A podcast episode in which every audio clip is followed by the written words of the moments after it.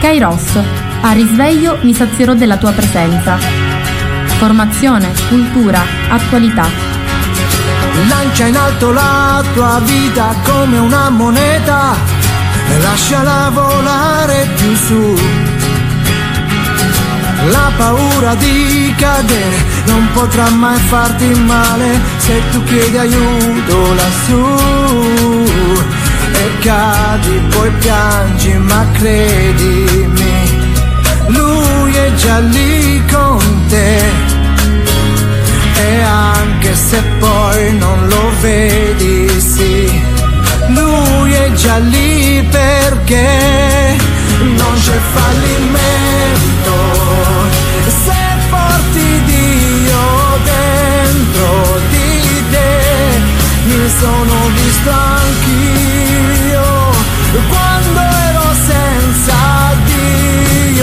Così eccomi qua Buongiorno a tutti da Antonella dai microfoni di Radio Gemini e siamo arrivati a Natale perché oggi è venerdì 23 dicembre, domani sarà la vigilia, dopodomani vivremo il giorno più bello dell'anno, lasciatemelo dire. Io sono rimasta bambina in questa, per me il Natale ha un fascino grandissimo. Anche nei momenti brutti della mia vita ho pensato che in quel giorno nasce Gesù e quindi qualsiasi sia la mia situazione, ed è stata tragica per certi versi in certi periodi della mia vita, Gesù nasce lo stesso per me e viene a rinnovarmi e viene a salvarmi. Chiaramente quest'anno ci stiamo preparando al Natale in maniera un pochino diversa, io penso, perché dopo due anni di pandemia, dopo quei Natali tristi, chiamiamoli così, in cui Gesù è nato ugualmente, ha riempito di gioia il nostro cuore, però la gioia era velata perché c'erano moltissime persone ammalate, perché vivevamo quella situazione. Adesso possiamo essere leggermente risollevati, dico leggermente, e possiamo guardare con speranza al futuro e soprattutto possiamo vivere questi giorni che sono i più belli dell'anno.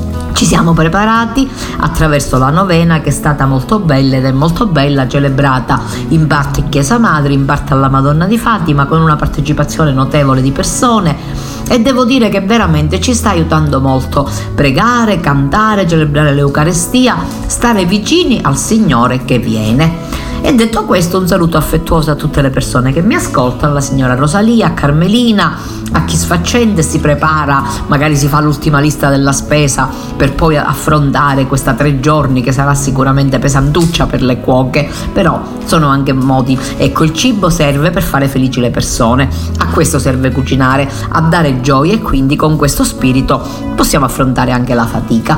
Un saluto affettuoso a chi viaggia, chi lavora e mi può ascoltare e un saluto e un grazie di cuore al mio direttore Francesco Lopresti, grazie al quale vado in onda. Detto questo, inizio questa nostra conversazione mattutina parlando dell'udienza del Papa di mercoledì scorso. Pensiamo ai bambini ucraini che non riescono a sorridere. La voce di Dio non si impone, è discreta, rispettosa e proprio per questo pacificante. E solo nella pace possiamo entrare nel profondo di noi stessi e riconoscere i desideri autentici che il Signore ha messo nel nostro cuore. Lo ha spiegato il Papa, che ha dedicato la catechesi in aula Paolo VI ad alcuni aiuti per il discernimento, a partire dal confronto con la parola di Dio e la dottrina della Chiesa. Ricordo che il Papa in questo tempo ha approfondito il tema del discernimento.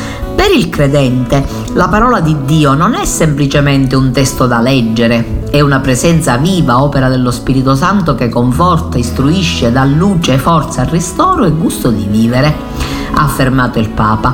È un vero anticipo di paradiso, lo aveva ben compreso un grande santo e pastore Ambrogio, vescovo di Milano, che scriveva: Quando leggo la Divina Scrittura, torno a passeggiare nel paradiso terrestre. La Bibbia ci aiuta a leggere ciò che si muove nel cuore, imparando a riconoscere la voce di Dio e a distinguerla da altre voci che sembrano imporsi alla nostra attenzione, ma che ci lasciano alla fine confusi, ha proseguito il Papa. La Bibbia ci avverte che la voce di Dio risuona nella calma, nell'attenzione, nel silenzio, ha aggiunto citando l'esperienza del profeta Elia. Il Signore gli parla non nel vento che spacca le pietre, non nel fuoco o nel terremoto, ma in una brezza leggera. È un'immagine molto bella. Non avere paura di questo, il cuore parla al cuore. L'invito a braccio a proposito di questo rapporto affettivo con la scrittura, che ci porta a vivere una relazione affettiva con il Signore Gesù. Molte volte possiamo avere un'idea distorta di Dio, considerandolo come un giudice arcigno, severo, pronto a coglierci in fallo, ha osservato il Papa. Gesù, al contrario, ci rivela un Dio pieno di compassione e di tenerezza, pronto a sacrificare se stesso pur di venirci incontro, proprio come il padre della parabola del figlio prodigo. La parola di Dio ti tocca il cuore, ti cambia la vita, ha proseguito a braccio il Papa, nella catechesi dedicata al rapporto con la Bibbia nel processo del discernimento.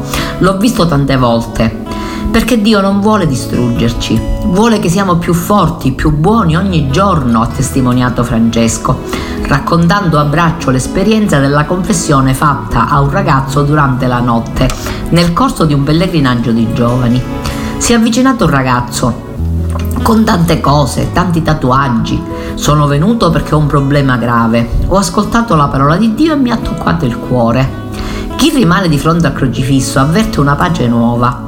Impara a non avere paura di Dio perché Gesù sulla croce non fa paura a nessuno. È l'immagine dell'impotenza totale insieme dell'amore più pieno, capace di affrontare ogni prova per noi. I santi hanno sempre avuto una predilezione per il crocifisso, ha proseguito il Papa. Il racconto della passione di Gesù è la via maestra per confrontarci con il male senza esserne travolti. In essa non c'è giudizio e nemmeno rassegnazione, perché è attraversata da una luce più grande, la luce della Pasqua, che consente di vedere in quelle azioni terribili un disegno più grande che nessun impedimento, ostacolo, fallimento può vanificare. La parola di Dio sempre ti fa guardare da un'altra parte, ha detto Francesco ancora fuori testo. C'è una croce, ma c'è una speranza, c'è la risurrezione. La parola di Dio ti apre tutte le porte perché Lui è la porta. Prendiamo il Vangelo, leggiamo la Bibbia, prendiamola in mano 5 minuti al giorno, non di più l'invito sempre a braccio. Portate un Vangelo tascabile con voi nella borsa e leggetene durante la giornata un pezzettino. Fate questo. Vedrete come cambierà la vostra vita con la vicinanza della parola di Dio. Noi preghiamo il Padre, preghiamo Gesù, ma dimentichiamo lo Spirito, ha continuato a braccio il Papa nella catechesi dell'udienza. È molto bello pensare alla vita con il Signore come una relazione di amicizia che cresce giorno dopo giorno. L'amicizia con Dio è la strada, Dio ci ama, ci vuole amici. L'amicizia con Dio ha la capacità di cambiare il cuore. È uno dei grandi doni dello Spirito Santo, la pietà, che ci rende capaci di riconoscere la paternità di Dio. Abbiamo un Padre tenero, affettuoso, che ci ama, che ci ha amato da sempre. Quando se ne fa esperienza il cuore si scioglie e cadono i dubbi, paure, sensazioni di indegnità. Nulla può opporsi a questo amore sull'incontro con il Signore e questo ci ricorda un altro grande aiuto, il dono dello Spirito Santo presente in noi che ci istruisce, rende viva la parola di Dio che leggiamo, suggerisce significati nuovi, apre porte che sembravano chiuse, indica sentieri di vita là dove sembrava ci fossero solo buie e confusione. Io domando, voi pregate lo Spirito Santo? Ma chi è? Il grande sconosciuto? ha chiesto il Papa a braccio. Una volta facendo la catechesi ai bambini ho fatto la domanda: chi di voi sa chi è lo Spirito Santo? Il paralitico mi ha detto un bambino, ha raccontato. Tante volte per noi lo Spirito Santo è quello che ti dà vita all'anima, fatelo entrare. Non ha niente di paralitico, è quello che porta avanti la Chiesa lo Spirito Santo è discernimento in azione, presenza di Dio in noi è il dono, il regalo più grande che il Padre assicura a coloro che lo chiedono. È interessante portare la vita con lo Spirito Santo, lui ti cambia, ti fa crescere. La liturgia delle ore, infatti, fa iniziare i principali momenti di preghiera della giornata con questa invocazione. O Dio vieni a salvarmi, Signore, vieni presto in mio aiuto. Signore, aiutami, perché da solo non posso andare avanti, non posso amare, non posso vivere. Questa invocazione di salvezza è la richiesta insopprimibile che sgorga dal profondo del nostro essere. Il discernimento ha lo scopo di riconoscere la salvezza operata dal Signore nella mia vita. Mi ricorda che non sono mai solo e che se sto lottando è perché la posta in gioco è importante. Lo Spirito Santo è sempre con noi. Padre, ho fatto una brutta cosa, parla allo Spirito che è con te. Non dimentica il dialogo con lo Spirito Santo. Sono in peccato mortale, non importa, parla con lui, così ti aiuta a perdonare. Con questi aiuti che il Signore ci dà non dobbiamo temere. Andiamo avanti con coraggio e con gioia. Al termine dell'udienza l'appello del Papa per i bambini dell'Ucraina. Pensiamo ai tanti bambini dell'Ucraina che soffrono, soffrono tanto per questa guerra. In questa festa del Dio che si fa bambino, pensiamo ai bambini ucraini, ha proseguito Francesco sempre a braccio. Quando io ti ho incontrato qui, la maggioranza non riesce a sorridere e quando un bambino perde la capacità di sorridere è grave. Questi bambini portano dentro di loro la tragedia della guerra, non hanno capacità di sorridere, è molto grave. Pensiamo al popolo ucraino in questo Natale senza luce, senza riscaldamento, senza le cose principali per sopravvivere e preghiamo il Signore perché gli porti pace il più presto possibile. Il Papa ha ringraziato anche i polacchi. Secondo la vostra tradizione, dice nei saluti durante la vigilia lasciate a tavola un posto vuoto per un ospite inatteso.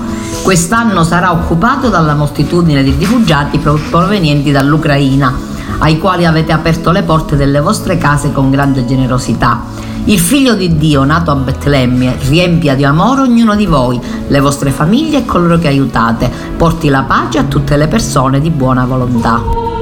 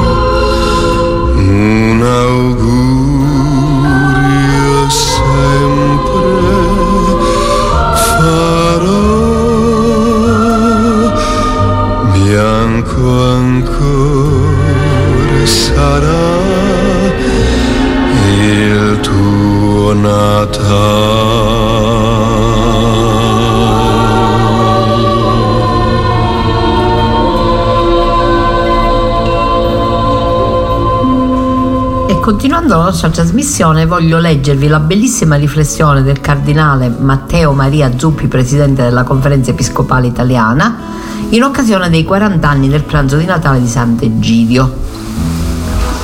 È una riflessione molto bella che mi ha colpito molto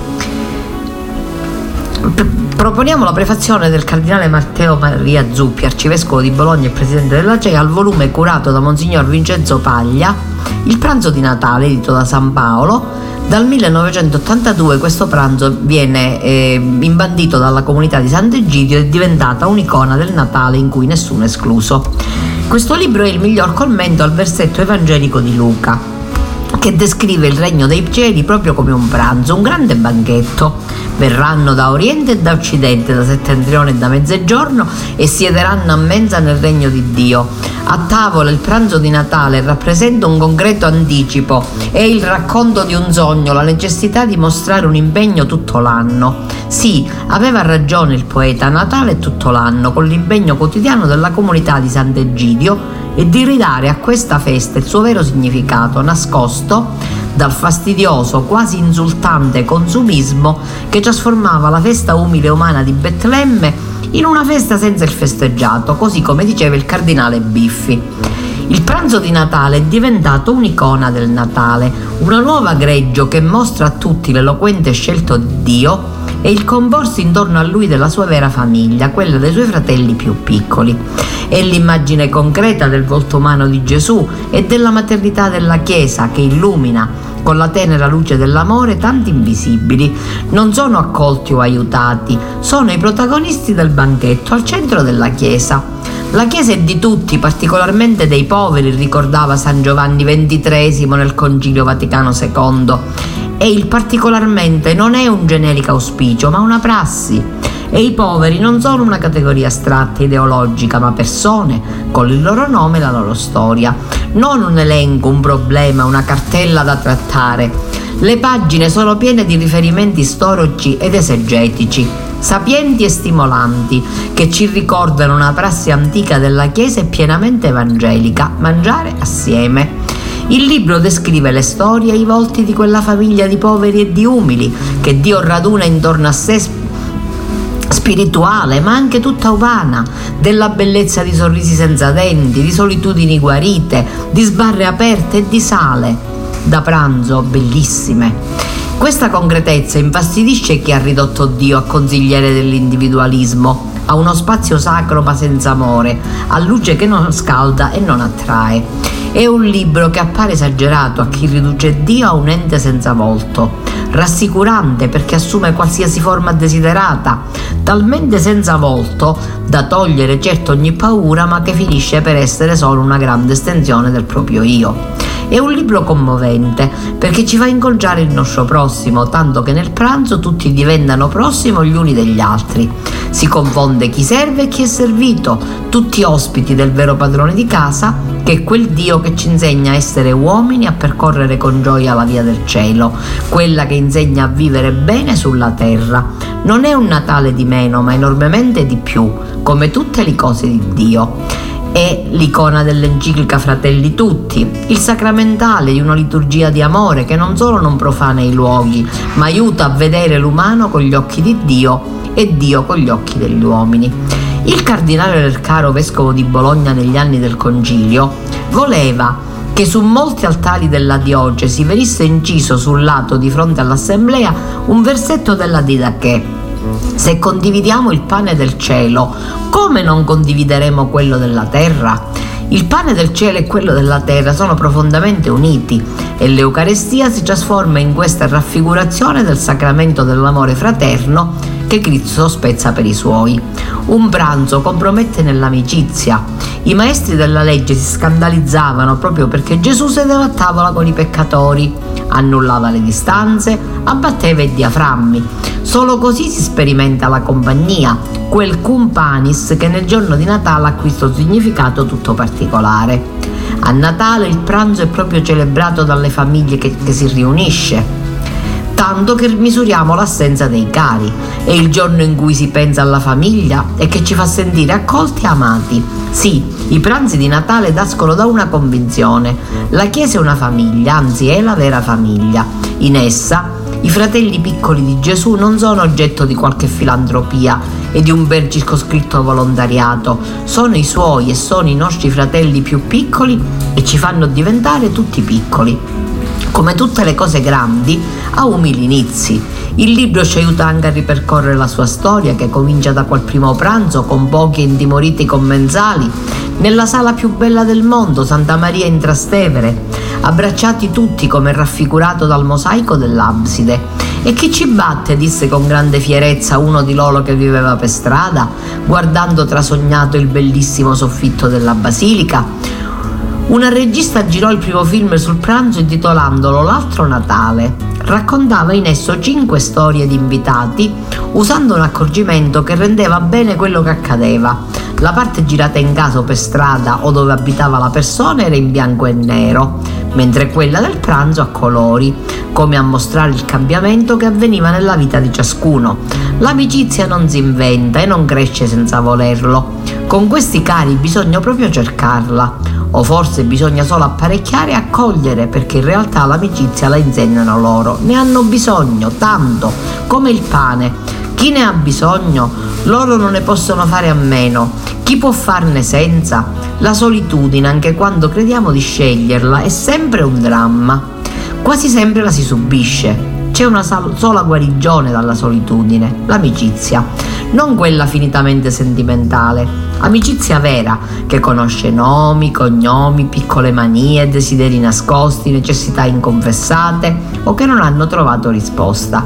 Amicizia vuol dire un regalo per ognuno, proprio come a casa sotto l'albero. Il regalo per te, quello proprio tuo, unico, diverso dagli altri, quello che ti aspettavi.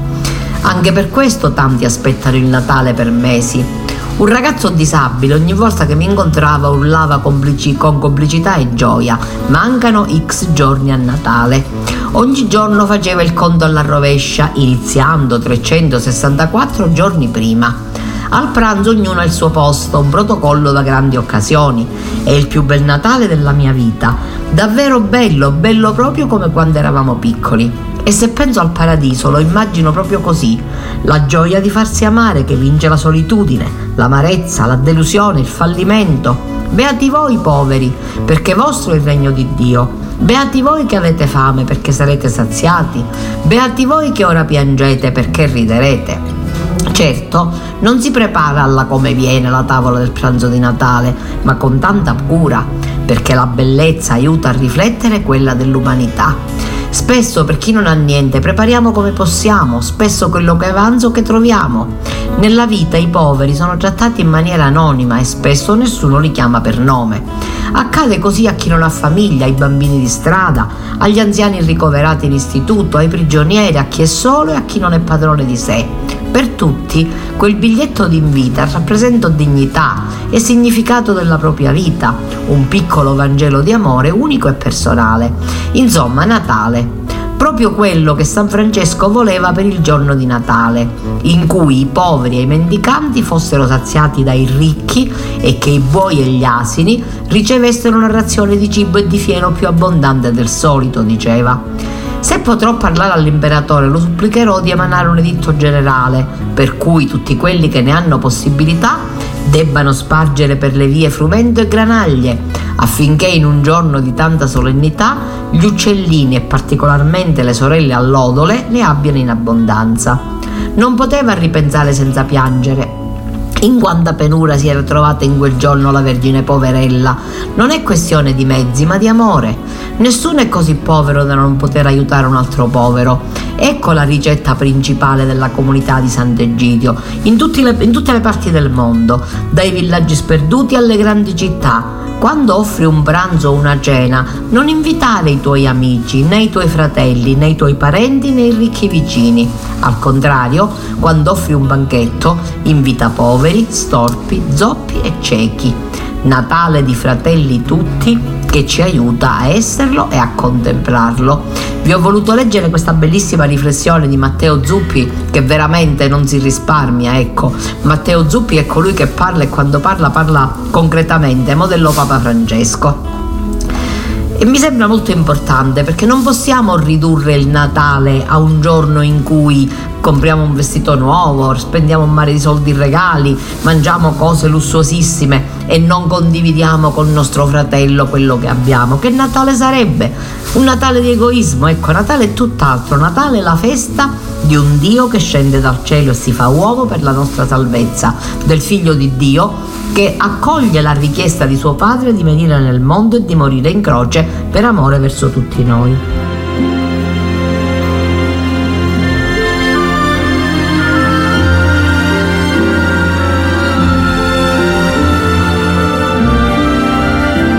tu scendi dalle stelle o re del cielo e vieni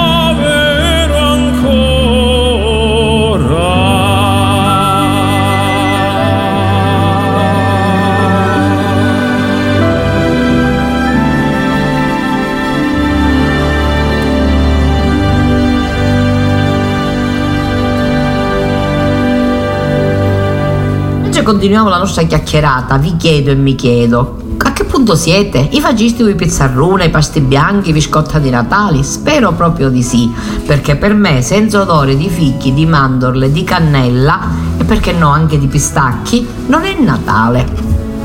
I dolci di Natale trovano un loro significato perché sono l'espressione più importante del fatto che nelle famiglie ci si riunisce, come abbiamo sentito anche dire dal cardinale Zuppi, ci si incontra, si sta assieme, si condivide il cibo, si condividono quei momenti belli e intimi, ci si scambia un regalo che non per forza deve essere un anello di diamanti, può essere pure un fazzoletto, un quaderno, un libro e perché no, anche un abbraccio e un sorriso, anche quello è modo di fare Natale.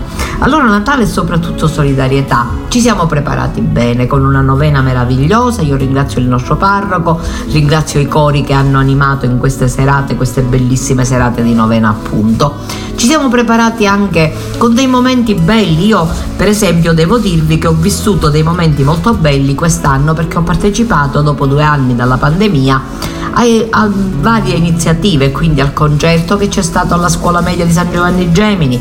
E ringrazio il preside, i docenti e i ragazzi che hanno dato una testimonianza bellissima esibendosi, suonando dei brani molto belli diretti dai loro maestri di musica. E alla fine ci hanno deliziato con la bella Ninna Reggia siciliana che ci piace tanto. E poi ci sono stati altri momenti, anche il saggio di ginnastica artistica, anche il saggio individuale dei ragazzi appunto che studiano strumento sempre alla scuola media. Abbiamo tantissime eccellenze in questi paesi, tutte le scuole hanno fatto un momento di festa, delle rappresentazioni, dei momenti nei quali sono stati invitati anche i genitori i ragazzi hanno dato il meglio di sé, quello che potevano dare, quello che sapevano dare, ma sicuramente dopo due anni nei quali tutto è stato sempre in tono minore a causa della pandemia, ci è servito tanto questo reincontrarci, questo stare insieme, questo rivedere i nostri ragazzi, far proprio il Natale, ecco anche nell'ultimo incontro di catechismo. Insieme alle catechiste abbiamo preparato un momento di festa per i ragazzi li abbiamo fatti cantare abbiamo letto il Vangelo abbiamo condiviso un pandoro ma li abbiamo interrogati sul Natale. Mi hanno colpito molto perché sono ragazzini piccoli però sono stati molto schietti sono stati ragazzini ai quali abbiamo chiesto cos'è per te Natale? E molti ci hanno risposto cercare di essere più obbediente, fare pace con mio cugino se abbiamo litigato, cercare di stare tranquillo anche a casa e di aiutare i nostri genitori. Ecco, lo spirito del Natale che è importantissimo e che non dobbiamo perdere perché altrimenti trasformiamo questa meravigliosa festa in un fatto solo consumistico che ci serve semplicemente a fini economici che vanno bene pure perché pure l'economia deve andare avanti, per carità, tanto rispetto, però Natale non è questo, Natale è molto di più. E allora è molto importante anche che ci incontriamo, che ci salutiamo, che ci scambiamo gli auguri, che scambiamo un sorriso con le persone che ci stanno vicine. E vi leggo il bellissimo commento di Hermes Ronchi al Vangelo di domenica, Natale quest'anno è di domenica. In principio era il verbo, il verbo era presso Dio il verbo era Dio. Egli era in principio presso Dio. Tutto è stato fatto per mezzo di lui e senza di lui nulla è stato fatto di ciò che esiste. In lui era la vita e la vita era la luce degli uomini. La luce splende nelle tenebre e le tenebre non l'hanno vinta. Venne un uomo mandato da Dio, il suo nome era Giovanni. Un Vangelo immenso, che ci obbliga a pensare in grande.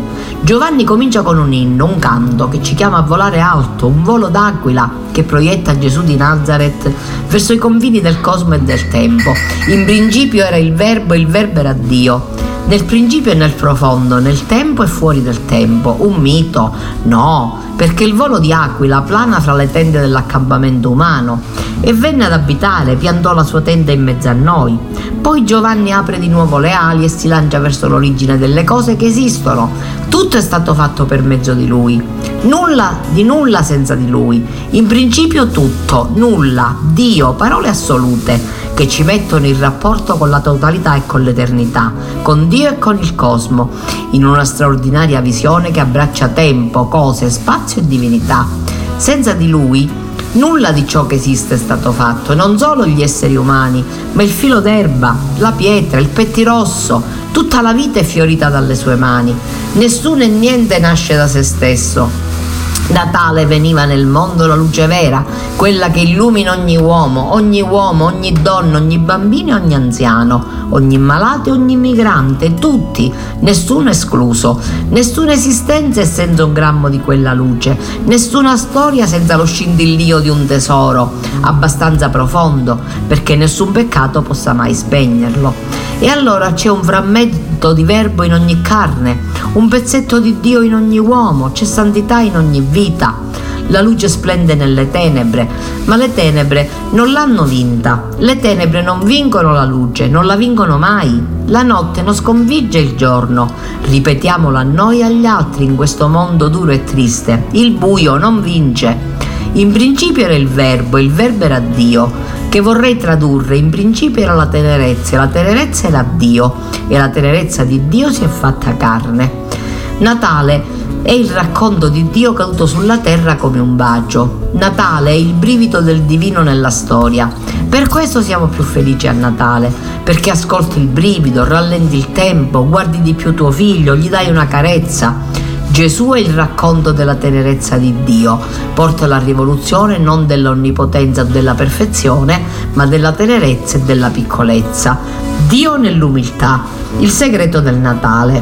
Dio nella piccolezza, forza dirompente del Natale. Dio adagiato sulla povera paglia come una spiga nuova. Noi non stiamo aspettando qualcuno che verrà all'improvviso, ma vogliamo prendere coscienza di qualcuno che come una luce già abita la nostra vita. Bellissimo questo commento di Hermes Ronchi, veramente bello, veramente significativo perché ci aiuta, perché ci aiuta tantissimo a vivere questa nuova forma di Natale.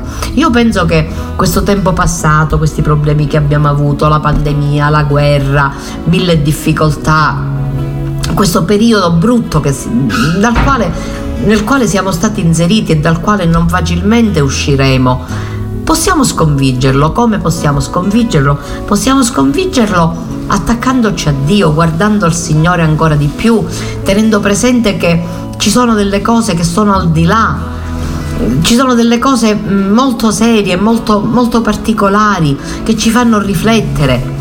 Ecco, dobbiamo avere la, la consapevolezza e la certezza che la vita non è fatta semplicemente delle cose futili, delle cose così immediate. Ecco, noi ci siamo abituati, eh, in un certo senso diremmo alla siciliana accelera e cammina. Facciamo le cose, le facciamo tanto per farle, le facciamo male. No, non è così. Tutto va fatto bene, tutto va vissuto bene. La vita va vissuta bene perché la vita è ricchezza, la vita è dono di Dio, la vita è qualcosa che ci è stata regalata, non l'abbiamo chiesta noi e quindi dobbiamo salvaguardarla, ma non soltanto la nostra vita, anche la vita degli altri. È molto importante questo perché rischiamo di grosso, rischiamo di perdere tutto, rischiamo di, di, di, di inserirci in delle realtà pesanti dalle quali poi non riusciamo a uscire. Ecco, rischiamo di metterci in qualche cosa dalla quale poi non potremmo mai riuscire a venire fuori. E allora il Natale non è questo. Natale è tutta una serie di, buone, di buoni sentimenti, ma non di buonismo. Tutta, ecco, Natale è conversione soprattutto. Natale è renderci conto che da soli non ce la possiamo fare e questo l'abbiamo visto abbondantemente noi, noi uomini efficientissimi e bravissimi del 2000, noi che siamo andati sulla Luna e siamo rimasti là certe volte perché certe volte siamo veramente molto, molto attaccati alle cose, alla, tecnologia, a tutto ciò che ci potrebbe dare qualche cosa ma che in realtà non ce la dà allora alzare gli occhi al cielo, volare alto come ci diceva Hermes Ronghi nel suo bellissimo commento al Vangelo che mi è piaciuto tanto perché sempre Hermes Ronghi è molto profondo e molto significativo quando, quando parla, però devo dire che proprio questo, questo, questo commento a questo Vangelo di domenica, quest'anno Natale cade di domenica, i ragazzini ci scherzano sopra, perdiamo un giorno come se eh, si, si potesse perdere qualche cosa. Natale è una festa molto importante, cade di domenica perché nel calendario oggi il 25 5 dicembre è domenica, ma questo non significa niente. Questo significa che possiamo benissimo renderci conto di vivere qualcosa di importante, di qualcosa di serio, qualcosa che però ha bisogno della nostra collaborazione, perché Dio che ti ha creato senza il tuo consenso non ti salva senza il tuo consenso. Allora è molto importante anche alzare la testa, ecco, rialzarci, sollevarci e guardare, guardare seriamente perché ci possa essere anche uno spiraglio di pace, uno spiraglio di giustizia, prima di tutto dentro di noi e poi questo spiraglio possa essere esteso anche agli altri.